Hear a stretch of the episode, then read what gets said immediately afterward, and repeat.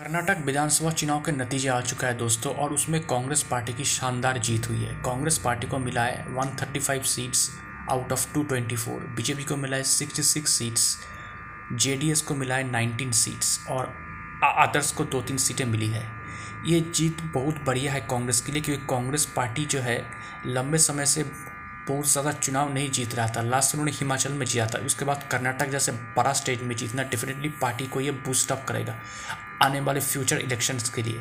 BJP के लिए बहुत बड़ी हार इसलिए है क्योंकि साउथ इंडिया में अब बीजेपी का कोई भी सरकार नहीं है। कंप्लीट वॉश आउट हो गए साउथ इंडिया से बीजेपी लास्ट में नरेंद्र मोदी ने कैंपेन ज़रूर किया था बीजेपी के लिए कर्नाटका में, लेकिन वो फ़ायदा नहीं दिया क्योंकि उनका जो स्टेट लीडरशिप उनका जो सी एम बासवराज मुंबई वो बिल्कुल अनपॉपुलर हो गया था।